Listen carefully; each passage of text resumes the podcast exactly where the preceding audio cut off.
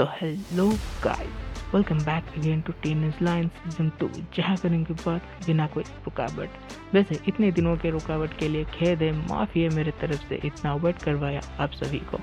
So without any further delay let's get start आज हमारे show में एक ऐसे गेस्ट है जो बहुत ही सुलझे हुए इंसान है सूफी भी सुनते हैं शांत भी रहते हैं कबालियों के शौकीन हैं और काफ़ी प्रोडक्टिव भी हैं। और कभी कभी सोसाइटी के प्रॉब्लम्स को लेकर तनहा भी हो जाते हैं। तो let's welcome first guest of season two episode one mister Krishnakant Lahangir तो हेलो मिस्टर कृष्णकांत स्वागत है आपका हमारी पॉडकास्ट में सीज़न टू के पहले एपिसोड में तो how are you feeling today और आपको कैसा लग रहा? शुक्रिया मुझे यहाँ पर बुलाने के लिए। बहुत अच्छा लग रहा है। हाँ, हमने आपका सीज़न वन देखा था जो कि बहुत अच्छा था। एक तरह से मतलब एक अपनी जो एडल्ट फ़ूड है उसके बारे में हर किसी का अपना राय होता है। इस तरह से बहुत ही अच्छा था आपका सीज़न और सीज़न टू में मुझे बुलाने के लिए बहुत शुक्रिया। मैं ग्लैड फील कर रहा हूँ कि आपको अच्छा लगा। हम भी आपको यहाँ पे अपनी बातें बयां करने देंगे। आपकी एडल्टहुड आपकी टीनेज लाइफ आपके पास्ट प्रेजेंट एंड फ्यूचर को लेके। तो चलिए शुरू करते हैं। So mister Krishnakant. जी। तो पहले आपके लाइफ से जुड़ने के लिए पहले आपको समझना होगा आप अपने आप को कैसे डिफाइन करेंगे? कैसे हैं आप? हमारी लिसनर्स को ये जानना हो ज़रूरी है कि का क्या सोचते हैं आप? कैसे हैं आप? आप खुद को कैसे डिफाइन करेंगे? देखिए हर किसी का अपना एक ए, होता है नज़रिया। मैं अपने आप को देखता हूँ कि एक मतलब बंद जो हर किस, कोई कहता है कि मैं खुली किताब हूँ तो मैं भी हूँ खुली किताब, पर मेरी किताब में ऐसे कुछ पढ़ने हैं जिसको मैं, उसको मैं बंद रखना ही चाहता हूँ, जिससे मतलब मुझे छेड़ना अच्छा नहीं लगता है। बाकी जितनी किताब के पन्ने हैं उसे आप पढ़ सकते हैं, पर कुछ ऐसे भी चैप्टर हैं जिसे आप नहीं जानते कि मैं किसी को बताना भी मुझे अच्छा नहीं लगता। कुछ नहीं तो इस तरह से मैं अपने आप को बयान करता हूँ खुली किताब पर कुछ पन्ने ऐसे हैं जिस जो अभी भी बंद है। So a free guy with some restriction जी कुछ नहीं हम आपकी सेल्फ जो बात है उसको रेस्पेक्ट करते हैं। आपने कहा कि आप एक खुली किताब हैं और किताब के कई सारे चैप्टर्स होते हैं कई सारे पन्ने होते हैं। एंड अगर हम मुड़ के देखें तो आपके लाइफ में भी बहुत सारे चैप्टर्स गए होंगे। वो किड वाले हो, जब आप छोटे थे, या फिर स्कूल वाले हो, या फिर कॉलेज हो, या फिर अब अडल्ट वाले हो तो आप कैसे डिफाइन करेंगे वो सब चैप्टर्स को एक के बाद एक? क्या हुआ था, कैसे हुआ था, कैसे थे आप, और आप अभी खुद को कैसे देख रहे हैं? देखिए, मैं मेरा जो है व्यक्तित्व, वो हमेशा चेंज होते रहता है। मैं मतलब वो बहुत बुरी बात है, पर मैं एक स्टेबल कॉन्शियसनेस में नहीं रह सकता। मेरा हर पल थोड़ा आइडियोलॉजी चेंज होता है, मेरे मतलब पर्सपेक्टिव चेंज होते हैं, जो कि अच्छी बात नहीं है, पर I respect my own belief पर अगर मैं देखूँ अपना बचपन तो वो बहुत ही अच्छा था। जब मैं मतलब बचपन में एक तरह से मेरा सुनहरा पल था, अभी तक का। उसके बाद जब मैं अपना स्कूलिंग देखूँ तो वो मुझ, सबसे मतलब मेरा बदतर है। ये नहीं कि मैं अच्छा नहीं था पढ़ाई में, वो दूसरी बात है, पर मुझको स्कूल जाना बिल- बिल्कुल अच्छा नहीं लगता था। Because I never like any subject like math हो गया या साइंस हो गया।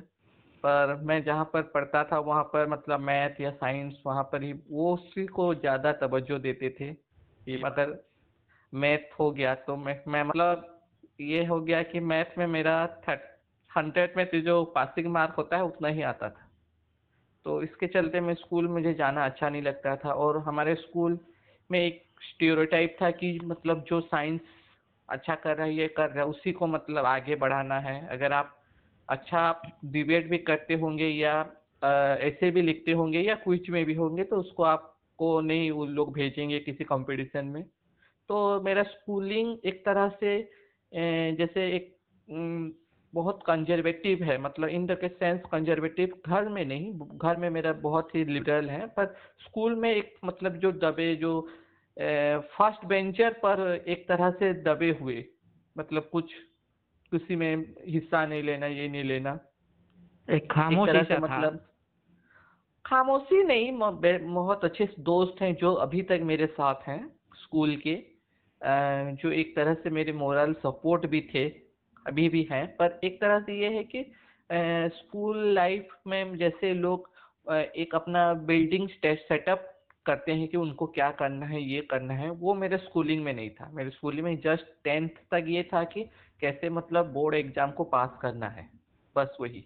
एक ये नहीं था कि टेंथ के बाद ये करना है, ये करना है। हाँ मुझे क्या पढ़ना है ये मैंने डिसाइड कर लिया था। पर टेंथ तक मेरा ये था कि एक चुपचाप अपना स्कूलिंग ख़त्म कर लें। ज़्यादा मतलब स्कूल में उतना मेरे कोई अभी भी ज़्यादा इन्वॉल्वमेंट नहीं है स्कूल लाइफ में। तो स्कूल के लाइफ में आप एक सेल्फ रिज़र्व आदमी थे एंड चैप्टर्स वगैरह अच्छे नहीं लगते थे तो कोई भी चैप्टर तो ऐसा होगा ना जिससे आप ज़्यादा लगाव होगा या फिर कुछ वैसा पढ़ने को मन कर रहा ज़्यादा आप पढ़ लिए हाँ, होंगे। मैं सेल्फ रिज़र्व नहीं था वो स्कूल के बाद मतलब जो एनवायरमेंट था उसने मुझे बनाया था क्योंकि वहाँ पर आपको जो सोशल साइंस सब्जेक्ट है या जो ह्यूमैनिटीज है वो उसमें ज़्यादा मतलब आपको इंटरेस्ट लेने नहीं दिया जाता था।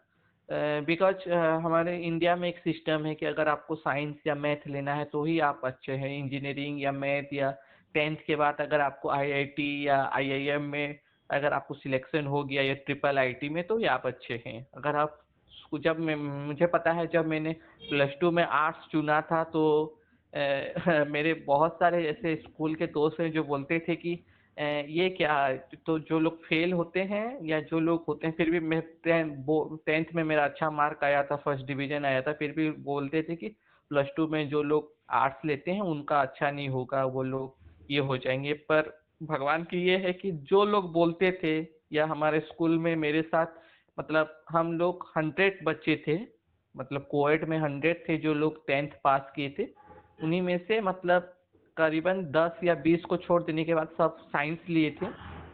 और उसी जो नाइन्टी या एटी में से ओनली थ्री या फोर प्लस टू में उन लोग ने अच्छा स्कोर किया था। बाकी सबका मतलब ऐसा हो गया कि उन्होंने प्लस थ्री में फिर से ह्यूमैनिटीज की ओर देखा।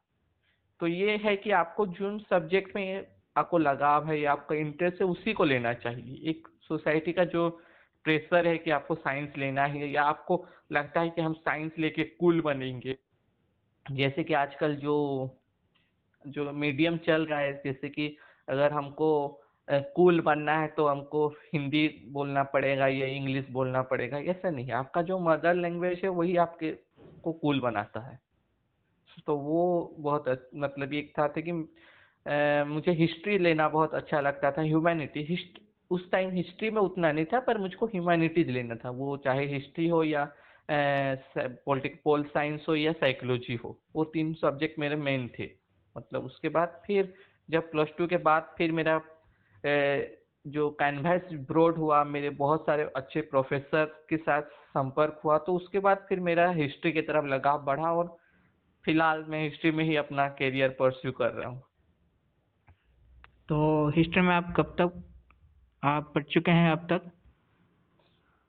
देखिए हिस्ट्री में तो मेरा प्लस थ्री हिस्ट्री में था जो हिस्ट्री ऑनर्स था उसके बाद फिर हिस्ट्री मतलब जो प्राचीन भारत और पुरातत्व में फिर मेरा मास्टर्स हुआ। मतलब उड़ीसा के एक अच्छे, बहुत ही मतलब अच्छे यूनिवर्सिटी में एक तरह से।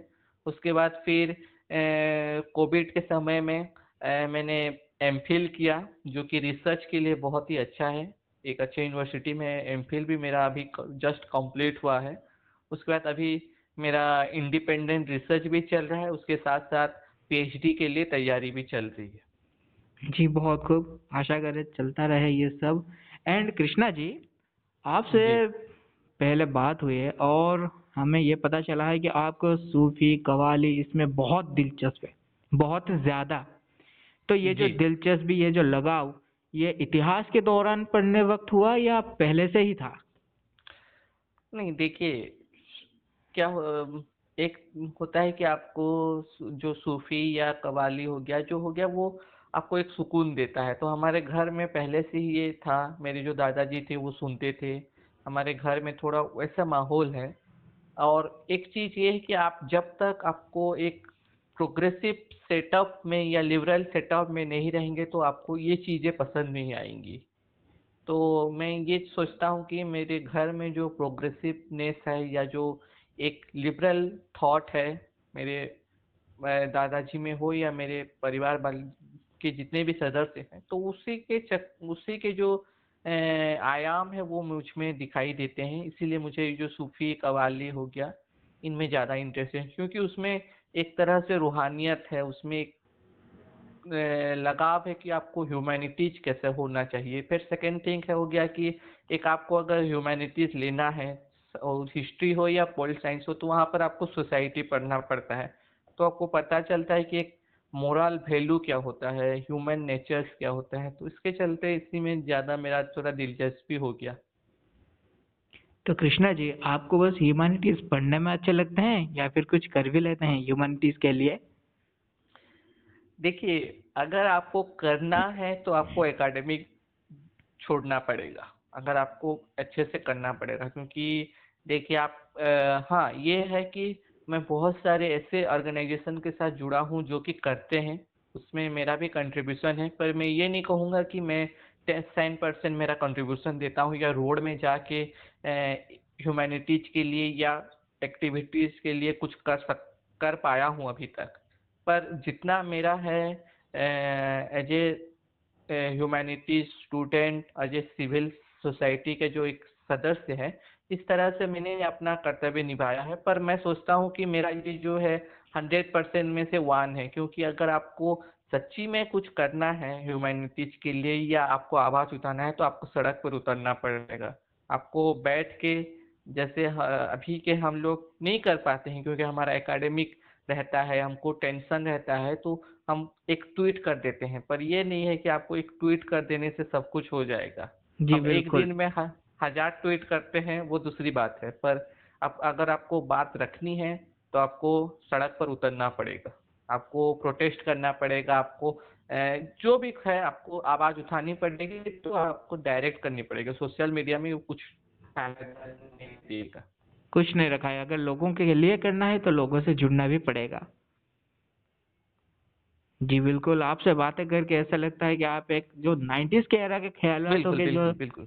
जो होते हैं ना, वैसे लग रहा है आप एक क्लासिकल आदमी है जैसे, वैसे ही लग रहा है। आप एक ब्रीज जैसे लग रहे हैं, एक नाइन्टीज के ज़माने और मॉडर्निटी के ज़माने के बीच। आपसे बातें करके मुझे ये लग रहा है। देखिए, हर एरा में चेंज आता है। मैं, ना ना, मैं हाँ हम जितने भी हैं, आप भी होंगे, जितने भी होंगे, हम लोग सब नाइन्टीज के दौर के ही हैं। नाइन्टीज से two thousand two thousand five तक ही हमारा जो एक बिल्डअप चाइल्डहुड था वही उसी दौर में है। तो इसीलिए हमारा एक माइंडसेट है क्योंकि हमको उस टाइम हमारे जब तक हम सेवेंथ एट नहीं पढ़ पाए तब तक हमारे पास मोबाइल नहीं था।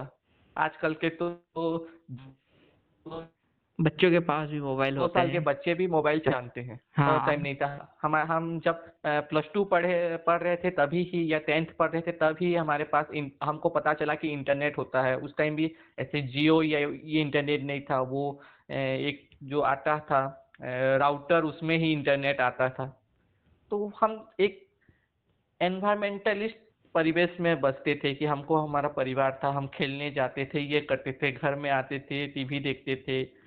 नाइन्टीज में प्रोग्राम बहुत अच्छे आते थे जो कि अभी नहीं आते हैं। अभी एक कमर्शलाइजेशन हो गया है। एक तरह से हर चीज़ का जो एनवायरमेंट इशू था वो सब कट के एक मतलब जो हर तरफ़ से मतलब एक ये हो गया कि चार दीवारी में आप बैठो अपना काम करो फिर खत्म हो गया। तो रात को सोने से पहले चार ट्वीट करो कि मुझे ये करना है मुझे वो करना है मैंने ये किया उसके बाद खत्म। फिर अगले दिन ये करो। या आपको अगर खुशी होना है तो अपना एक फ़ोटो फेसबुक में डाल दो, उसमें चार लाइक आएँगे, चार कमेंट आएँगे तो आपको वो देख के खुशी होगी कि देखो मेरे में कमेंट आया है बोल के। तो एक जो दिखावे की ज़िंदगी है वो बढ़ गई है अभी। तो इसका ये मतलब नहीं है कि मैं कहता हूँ कि प्रोग्रेसिवनेस या जो मॉडर्निटी खराब है। मॉडर्निटी होनी चाहिए, बहुत ही अच्छी बात है, पर मॉडर्निटी में एक तरह से एक लगाम भी होना चाहिए कि हम मॉडर्न होने के चक्कर में बदतमीज ना हो जाए। जी बिल्कुल बिल्कुल सही फरमाया आपने। होना चाहिए। आजकल के बच्चे हैं ना वो बहुत जज्बातों में बह जाते हैं। बहुत कुछ उल्टे सीधे काम करते रहते हैं पर कोई ना क्या करे।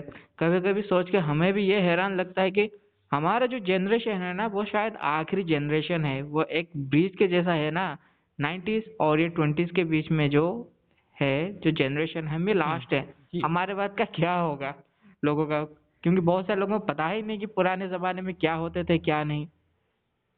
बिल्कुल, क्योंकि देखिए यहाँ पर आजकल बच्चों से ज़्यादा उनके पेरेंट्स जिम्मेदार हैं, क्योंकि वो लोग सब इसी जमाने में रह गए हैं जहाँ उनको पास टाइम नहीं है। अगर उनके पास टाइम नहीं है तो वो बच्चों को मोबाइल ही पकड़ाएँगे। अगर मोबाइल बच्चों को पकड़ाएँगे तो उसमें बच्चों की कोई मतलब गलती ही नहीं है, क्योंकि आप जैसा बीज बोएँगे वैसे ही फल आपको मिलेगा। जी आप बिल्कुल। बोलेंगे कि आप बच्चों को समय नहीं देंगे आप बच्चों को ही बचपन में अगर आप उनको एक फ्रेंडली एनवायरनमेंट नहीं देंगे आप हमेशा उनको एक टेक्निकल एनवायरनमेंट देंगे तो बड़े होकर आप उनको कोई ये नहीं है कि आप उनको कहें कि आप खराब हो गए या बदतमीज हो गए। जैसे कि मान लीजिए आप अगर अपने बच्चे को संभाल नहीं सकते हैं या अपने जो मेनली जो हो रहा है आप अपने बच्चों को नहीं कहते हैं कि आप दूसरों की या फीमेल की रेस्पेक्ट करो और फिर बाद में आप कहते हैं कि रेप के रेप नहीं होना चाहिए। भाई फ़ोन कर ले टिके हाँ हेलो सॉरी कृष्णा जी रुकावट के लिए खेद है। हम आपसे माफ़ी मांगना चाहेंगे। कुछ तकनीकी इशू आ गई थी लेकिन कोई ना। जी फरमाइए आपकी बात हम फिर से जुड़ चुके हैं। जी जी।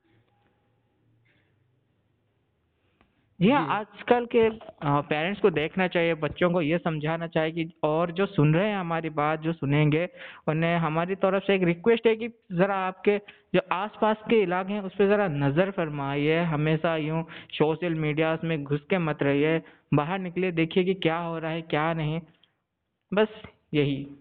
बिल्कुल बिल्कुल। जी। और कृष्णा जी?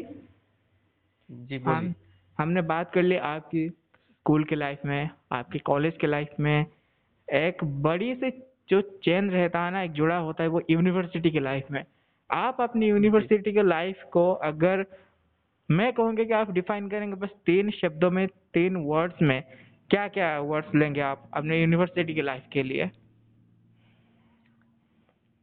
देखिए ऐसे तो तीन शब्द मैं थोड़ा ये मैं कॉम्प्लेक्स सेंटेंस वाला हूँ सिंपल सेंटेंस मुझे आता नहीं है पर अगर तीन सेंटेंस में अगर बयान कर तीन वर्ड में अगर बयान करूँ तो एक है एक्सलेंट दूसरा है ए, मतलब एक्सलेंट एक तरह से है बहुत ही अच्छा दूसरा है बहुत खराब और तीसरा है एक ओके प्रोडक्टिव प्रोडक्टिव कह सकते हैं हम। मिक्स तो नहीं प्रोडक्टिव कह सकते हैं। मेरे लाइफ में एक प्रोडक्टिवनेस लाने के लिए मेरे यूनिवर्सिटी बहुत ही मतलब एक अहम हिस्सा है। तो ये कहना चाहते हैं कि आपकी जो एक मैच्योर एज आ चुकी थी उसमें काफ़ी कुछ सीखना मिला आपको यूनिवर्सिटी लाइफ से। एंड देखिए लाइफ या मेरे पर्सनालिटी को कोई डेवलप मैंने मैंने यूनिवर्सिटी में नहीं देखा है क्योंकि वो तो मैं फैम, मेरा फैमिली ही मेरा है कि मैंने क्या सीखा मेरा लाइफ जो मोरा मेरा मेरा मोरल वैल्यू है या जो एथिक्स है उस उसके लिए मैं ए, मेरे परिवार वाले कुछ मेरे जो फैमिली फ्रेंड्स हैं या जो अभी फ़िलहाल में कुछ दो तीन सालों में मतलब जस्ट यूनिवर्सिटी पास आउट होने के बीच या जो कोविड पीरियड में जो मेरे कुछ फ्रेंड्स बने हैं आउट ऑफ़ ओडिशा या इंडिया से बाहर, उनके चलते ही मेरे मोरल वैल्यू या एथिक्स में कुछ इन्फ्लुएंस आया पर यूनिवर्सिटी में ये कह सकता हूँ कि यूनिवर्सिटी ने मेरे जो एक कैरियर बेस्ड है, जो मेरे जो नॉलेज सिस्टम है या जो मेरे सब्जेक्टिव नॉलेज सिस्टम है, उसमें एक प्रोडक्टिवनेस क्रिएट किया है। क्योंकि अगर आपको हिस्ट्री में है तो आपको एक नॉलेज चाहिए, एक मेथोलॉजी चाहिए, जो मुझे यूनिवर्सिटी ने ही प्रदान किया है। विदाउट यूनिवर्सिटी उतना मेरा एक्सप्लोर नहीं होता हिस्ट्री में जितना अभी मेरा हुआ है। जी आपको हिस्ट्री में बहुत दिलचस्पी है ये तो पता चल रहा है। एंड मेरा एक सवाल है कि आप हिस्ट्री को कैसा डिफाइन करेंगे? नहीं नहीं नहीं मैं उन किताबी डेफिनेशन के बारे में नहीं बोल रहा। आप खुद क्या कहना चाहेंगे कि इतिहास हमें क्या सिखाता है क्या सिखाना चाहता है हमें क्या दिखाता है? देखिए इतिहास डेफिनेशन आपको सभी को पता है कि इतिहास तो मेरे हिसाब से इतिहास ये ये दिखाना चाहता है कि हम क्या ना करें या क्या करें। ये है हमारे पास कि हम अगर ये करेंगे तो ये होगा। एक रिज़ल्ट हमको पता चलेगा। अगर हम पास्ट में देखेंगे तो हम पास्ट में जा नहीं सकते कभी भी। हमको एक एज्यूम करना चाहिए हो, होगा कि ये हो, हुआ होगा पास्ट में ये हुआ होगा। तो हमको ये देखना है कि अगर ये हुआ था अगर हिटलर आया था तो ये सब होलोकोस्ट हुआ था। हुआ ना तो इसी चलते हमको ये चाहिए कि हमको कैसे हिटलर को रोकना है कि उस तरह से होलोकोस्ट नहीं होने देना चाहिए। ये भी नहीं है कि हमको ये है कि होलोकोस्ट क्यों हुआ था, ये हुआ था, वो दूसरी बात है, वो थ्रोली एकेडमिक डिस्कशन है। पर ये है कि हमको हिस्ट्री से ये सीखना चाहिए कि क्या हुआ था, हमको उसे कैसे रोकना चाहिए, क्या कॉन्सिक्वेंस निकला था उस घटनाक्रम का।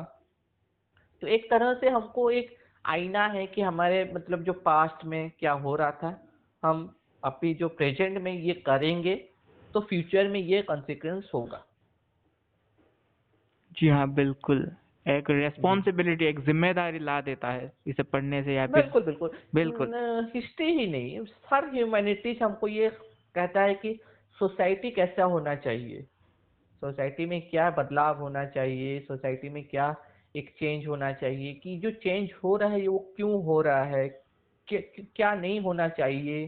कितना होना चाहिए? ये सब हमको सिखा सीखना चाहिए हिस्ट्री से पोल साइंस से या किसी भी ह्यूमैनिटीज सब्जेक्ट से या लाइफ साइंस से भी कि लाइफ डेवलपमेंट क्यों हो रहा है? क्या टेक्निकल डेवलपमेंट हो रहा है? किसी भी सब्जेक्ट से हमें वही सीखना चाहिए। जी बिल्कुल। जी। और चलिए कुछ बातें करते हैं आपकी हैबिट्स पे आपकी रुचि पे। जैसे कि हमने बातचीत की कि आपको सूफी कबाली ये सब बहुत पसंद है आपको प्रोडक्टिव काम करना अच्छा लगता है रिसर्च वगैरह करना अच्छा लगता है। तो सूफी के बारे में कुछ बताइए। एक छोटा सा डिटेल्स में उसकी हिस्ट्री ताकि जो हमारे लिसनर्स हैं उन्हें सुने तो उन्हें कुछ आइडिया मिल जाए शायद उन्हें भी लगा हुआ जाए। देखिए सूफी का हिस्ट्री तो बहुत ही लंबा है पर हम ये पता है कि जब सभी को पता है कि जब इस्लाम में रिचुअलिस्टिक ट्रेडिशन का डेवलप हुआ, जब वो करप्ट होने लगा अपने जो मोरल वैल्यू पे हो गया तो वहाँ पर एक रिफॉर्मेशन आया। जैसे कि हिंदुइज्म में भक्ति मूवमेंट का हम देख सकते हैं कि जैसे रिफॉर्मेशन आया है कि एक भक्ति जो पार्टिसिपेशन है, एक भगवान के साथ हमारा जो हिस्सेदारी है कि हम केवल घर में बैठ के मूर्ति के सामने हाथ जोड़ देने से या ज़ोर ज़ोर से ताल ताली या घंटी बजाने से कुछ नहीं होगा। हमको काम भी करना होगा, उसके साथ हमको भक्ति भी करनी होगी। एक एक लगाव जो है, जो मोरल एथिक्स है, वो जब डेवलप हुआ, उसी तरह जब इस्लाम में डेवलप होता है, उसी को हम सूफी कहते हैं कि भगवान एक ही है। अगर आप हिंदू हैं, मुस्लिम हैं या सिख, ईसाई, किसी भी धर्म यहूदी हैं तो फिर भी आपका भगवान एक ही है। आपको हर धर्म में, हर कर्म में सब एक ही है। तो उसी तरह सूफी एक कहता है कि मतलब जो अनल हक है कि हम ब्रह्मास्मि का नारा देता है कि हर सब तरफ़ हम ही है। मतलब जो इंसान है, वही ब्रह्म, भगवान भी है।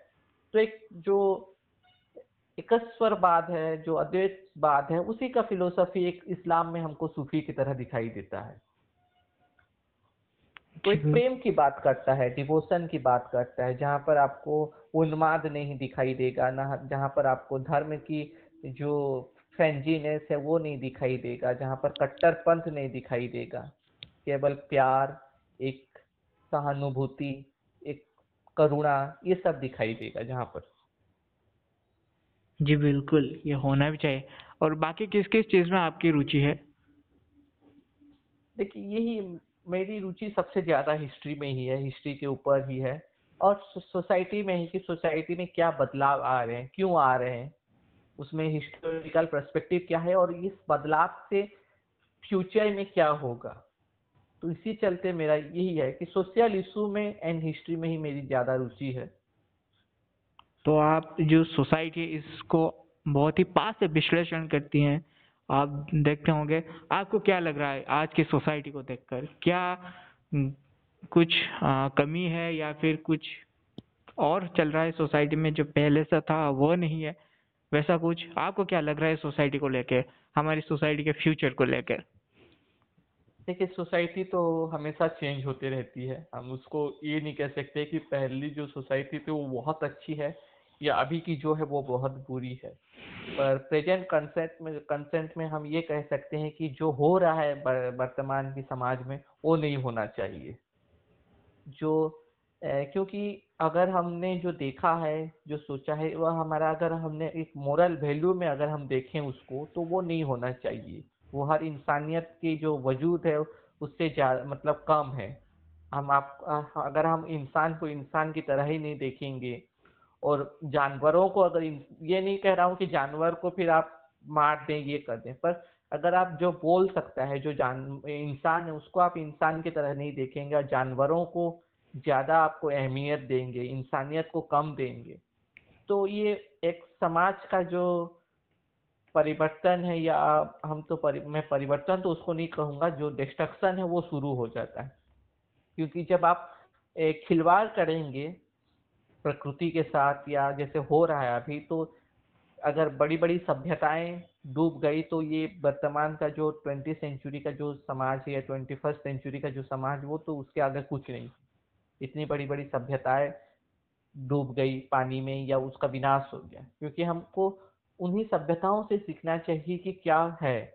अगर जैसे वर्तमान समाज में इतना धार्मिक उन्माद है उतना धार्मिक हिंसा है कि हम एक इंसान को इंसान की तरह नहीं देखते हैं, हम इंसान को धर्म के नज़रिए से देखते हैं। तो ये अभी हमको अच्छा लग रहा है, किसी को अच्छा लगता है, किसी को बुरा लगता है। जिसको बुरा लगता है, वो कोई जाके रस्ते में आवाज़ उठाता है, कोई ट्विटर पे दो लाइन लिख के चुप रह जाता है। जिसको अच्छा लगता है, वो रस्ते में नारा लगा लगा के घूमता है। तो ये एक तरह से मतलब ये दो तीन सालों की बात है पर ये जो दो तीन सालों या चार पाँच सालों में जो हो रहा है उसका हमको खामियाजा बाकी दस सालों में भुगतना पड़ेगा। एक अवघटन शुरू हो जाएगा। इंसान अब फिर किसी पे विश्वास नहीं करेगा। हर तरफ़ हिंसा जी बिल्कुल बिल्कुल यही होना चाहिए। जैसे प्रथम विश्व युद्ध में से लोग मरे थे वैसे ही हो जी। जी बिल्कुल हमें बैलेंस बिगड़ने नहीं देना चाहिए बस हँसी खुशी में रहना चाहिए सबको अपना मान लेना चाहिए और बिना किसी एग्रेशन के बिना किसी भेदभाव के सबके साथ मिलजुल के रहना चाहिए ताकि हमारी जो सोसाइटी है वो फ्री हो सके जो हार्मफुल इफेक्ट्स होते हैं बाहरी उसे बचा रहे एंड हम हमारे बीच ऐसे ही जो एक प्यार है वो वजूद है जो वो बना रहे। बिल्कुल। कृष्णा जी, आपकी बातें सुन के लग रहा है आप प्रोडक्टिव हैं सोसाइटी ले सोसाइटी को लेकर बहुत सोचते भी हैं, थोड़े सीरियस टाइप के हैं, पर मुझे ये जानना बहुत ही ज़रूरी है, आपने मज़ाक किए हैं या नहीं लाइफ में? देखिए, हर हर लाइफ में आपको मज़ाक होता है, बिना आप, ये नहीं है कि कोई सीरियस है या ये कर रहा है तो उसके जीवन में कुछ अच्छा नहीं, बहुत ही हुआ है, हमारे यूनिवर्सिटी लाइफ में बहुत ही है।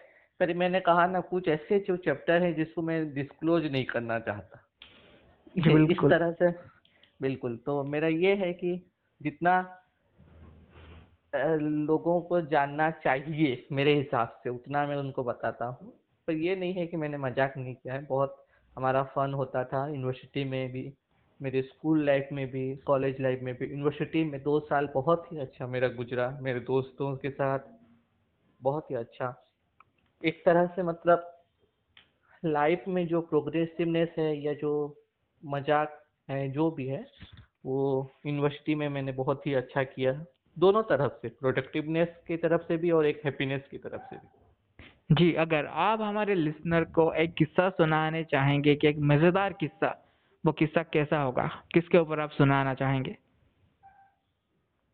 एक फन एक फन एक जॉयफुल जिसमें आप बहुत मज़े के हो ऐसा कुछ सेलिब्रेशन हो या फिर कुछ मोमेंट हो, वही यूनिवर्सिटी के लाइफ की बुक की एक चैप्टर देखिए, ऐसा तो बहुत सारे किस्से हैं, पर मैं ये ज़रूर कहूँगा कि हमारे साथ एक लड़का पढ़ता था यूनिवर्सिटी में, जिसको हम बहुत ही अच्छा जो मैं ज़्यादा उसके विषय में नहीं कहूँगा, पर ये है कि हम, वो मतलब हर दिन उसका एक नया कहानी होता था, और उस कहानी के चलते वो एक पूरा थ्योरी के ऊपर उसको, उसने कहानी बुन बुन रहा था, वो हमेशा एक नया कहानी। वो कहानी पंद्रह दिन जाके फिर झूठ हो जाती थी, फिर एक कहानी।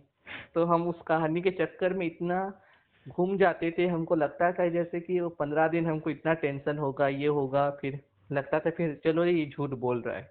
फिर पंद्रह दिन के बाद एक नई कहानी। तो पूरा दो साल में कम से कम मतलब अगर आप किताब लिखेंगे तो उसके ऊपर बहुत सारे किताब लिख सकते हैं आप। ये कहानी है या लड़कियों का चक्कर है जो बदलते रहते हैं?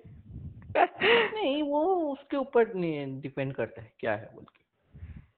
तो अगर अगर आप उसके लाइफ एक किताब लिखना चाहेंगे तो नाम क्या शीर्षक क्या देंगे आप?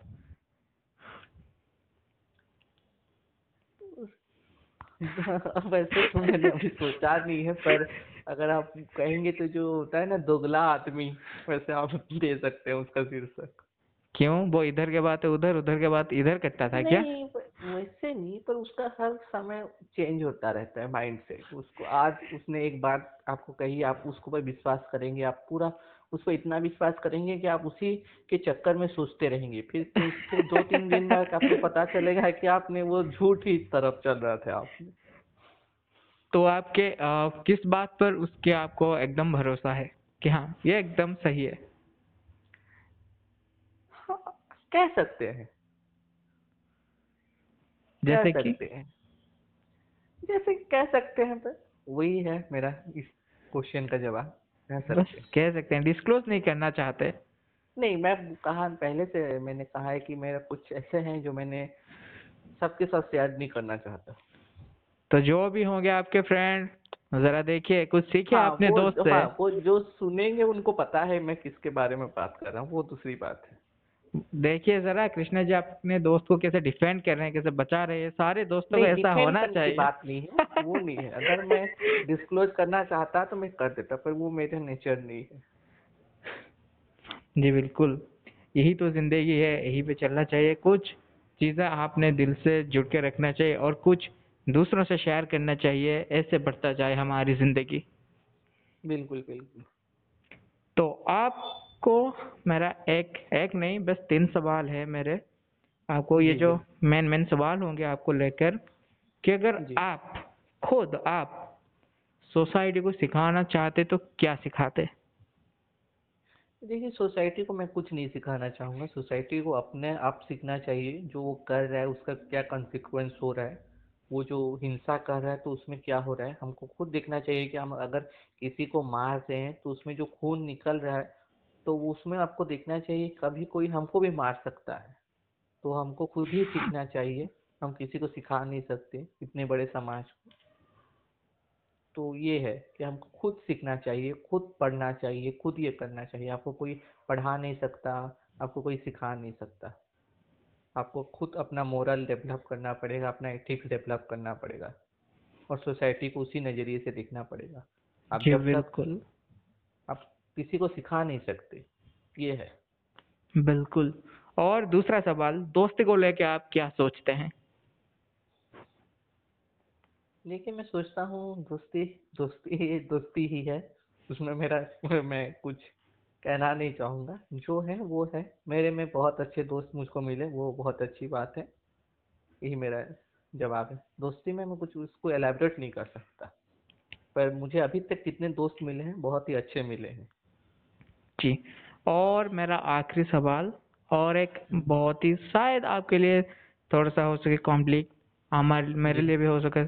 मैं ये कहना चाहूँगी जब आप अपनी लाइफ को पीछे की जो लाइफ थी स्कूल कॉलेजेस यूनिवर्सिटी हाल ही के जो लाइफ थे जब आप उन्हें पीछे मुड़ के देखते हैं और जब आप खुद को अब देखते हैं तो हाँ। वो कृष्णकांत और अभी का जो कृष्णा जी है उनमें क्या डिफरेंस है? आपको क्या लगता है? क्या क्या चेंजेस आई है?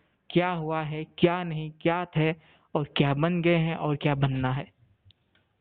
मुझे लगता है कि मैंने बहुत कुछ छोड़ दिया है जिसको मुझे करना चाहिए था। और ऐसे तो नहीं है, पीछे मुड़ के देखने से कुछ फ़ायदा तो है ही नहीं, क्योंकि आपको आगे ही बढ़ना पड़ेगा। पीछे मुड़ के आपके पास तो कोई टाइम मशीन है नहीं कि आप पीछे मुड़ के जाके उसको ठीक कर देंगे। पर यह है कि मैंने मैंने बहुत ट्रस्ट किया बहुत लोगों के ऊपर जो नहीं करना चाहिए था पहली बात। सेकंड बात ये है कि अ, मैंने कुछ ऐसे थ्योरी मैथोलॉजी तैयार किया अपने माइंड में जो नहीं करना चाहिए था पर कुछ नहीं। जो है वो है। पर मेरा जो होल लाइफ है वो बहुत अच्छा गया। मैं अभी खुश हूँ उसमें। अपनी टीनेज लाइफ को आप कैसे बताना चाहेंगे? रिजॉइसिंग चेयरफुल काफ़ी हद तक सेल्फ रिड्यूस्ड या फिर कुछ और? बहुत अच्छा। बहुत अच्छा। बहुत बहुत अच्छा। जी बिल्कुल ऐसा ही होना चाहिए बहुत अच्छा होना चाहिए कि हमारी लाइफ ऐसी हो कि जब हम पीछे मुड़ के देखें रिग्रेशन तो होगे ही बहुत क्योंकि हम गलतियाँ करते हैं। बिल्कुल। लेकिन लाइफ ऐसा होना चाहिए कि पास्ट में ऐसा हम करें कि वो रिग्रेशन छुप जाए। एक ग्रैटिट्यूड जो हो वो भर भर के उभर के सामने आए कि हाँ मैंने लाइफ में ये क्या है। मैंने ऐसा था और मैं आज ऐसा हूँ। मैं तब का कृष्णकांत था और मैं आज के कृष्णकांत में बहुत डिफरेंस है और मैं आज बहुत आगे बढ़ चुका हूँ। मैं हमेशा से कृष्णकांत था ना पीछे ना आगे। ये है कि मैंने जितना अभी तक चौबीस पच्चीस साल जितना भी हो गए मेरा अच्छा है। मैंने कभी रिग्रेट नहीं किया ना पीछे मुड़ के कभी देखा हूँ। ये है मेरा लाइफ में। जितना आगे चल रहा है वो आगे क्या होगा वो देखना है। पीछे देख के कुछ फ़ायदा नहीं है इसीलिए मैं देखता भी नहीं हूँ। जी बिल्कुल। पर कभी कभी याद आते हैं अच्छे अच्छे वक्त जो हाँ, गुजारे अच्छे हैं। वक्त आपको याद कर सकते हैं पर कभी मुझे ये नहीं हुआ कि मुझे पछतावा नहीं हुआ कि मैं ये करता तो ये होता ये नहीं कभी। तो आप अपनी लाइफ को लेके बहुत अच्छे हैं एकदम चेयरफुल है। जैसा। हाँ बिल्कुल। सोसाइटी बिल्कुल मैं सोसाइटी को लेके निराशावादी हूँ पर मैं अपने जो व्यक्तिगत जीवन को लेके बहुत आशावादी हूँ। बिल्कुल ऐसा होना चाहिए क्योंकि हम अगर हम अपनी व्यक्तिगत जीवन को सुधार दे तो काफ़ी हद तक सोसाइटी को सुधार सकते हैं हमारी इन्फ्लुएंस के थ्रू मेरा ये मानना है। बिल्कुल बिल्कुल सही बात है। बिल्कुल। Thank you Krishna ji. आप हमारे शो में आए। सीज़न टू का पहला एपिसोड था। मैं भी नर्वस था। शायद आप भी होंगे पर जी कोई नहीं। क्योंकि मुझे ये सोशल मीडिया ज़्यादा मतलब ऐसे मैं बातचीत नहीं करता हूँ सोशल मीडिया में। तो ये मेरा आपके अनुरोध से मैंने ये मेरा पहला एपिसोड है। शुक्रिया। आपको भी बहुत सारी शुभकामनाएँ कि आपका आगे का जो सफ़र है बहुत ही अच्छा हो।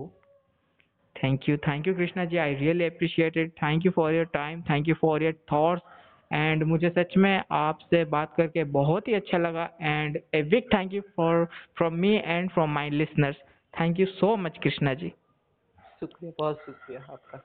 बहुत शुक्रिया। जी। Well, this episode turns out to be a good one. I hope you like the talk. पहले की तरह सुनाइए सुनिए और हमारी टॉक शो से जुड़िए। आई होप ये आगे ऐसे ही चलता रहे। And don't forget to like follow our podcast on Spotify and all musical platforms enjoy the track by our guest Krishnakant and see you on another episode till then love you all take care bye bye हम देखेंगे हम देखेंगे। लाजिम है कि हम भी देखेंगे, हम देखेंगे हम देखेंगे। लाजिम है कि हम भी देखेंगे, हम देखेंगे।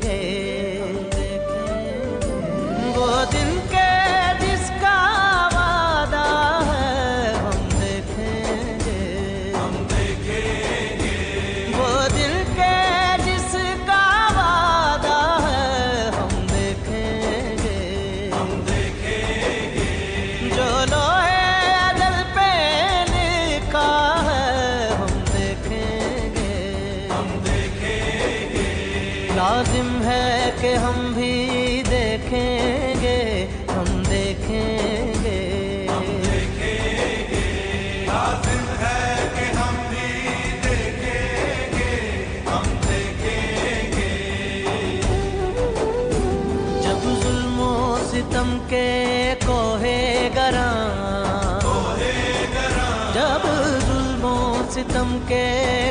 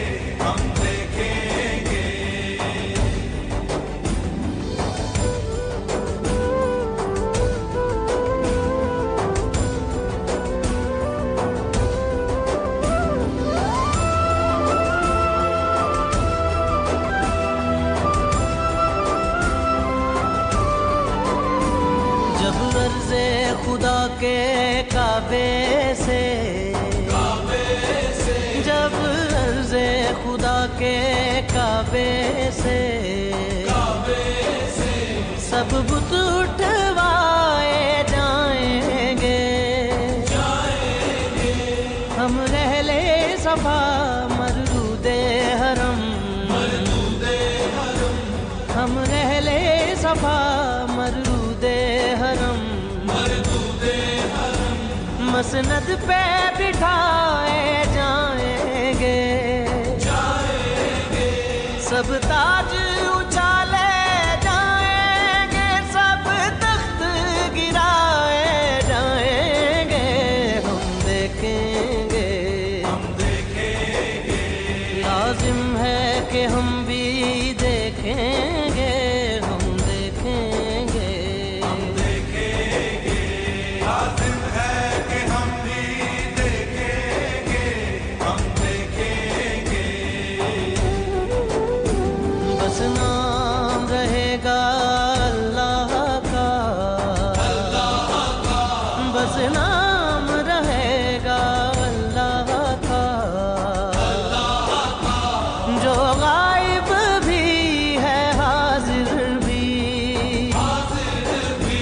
yo.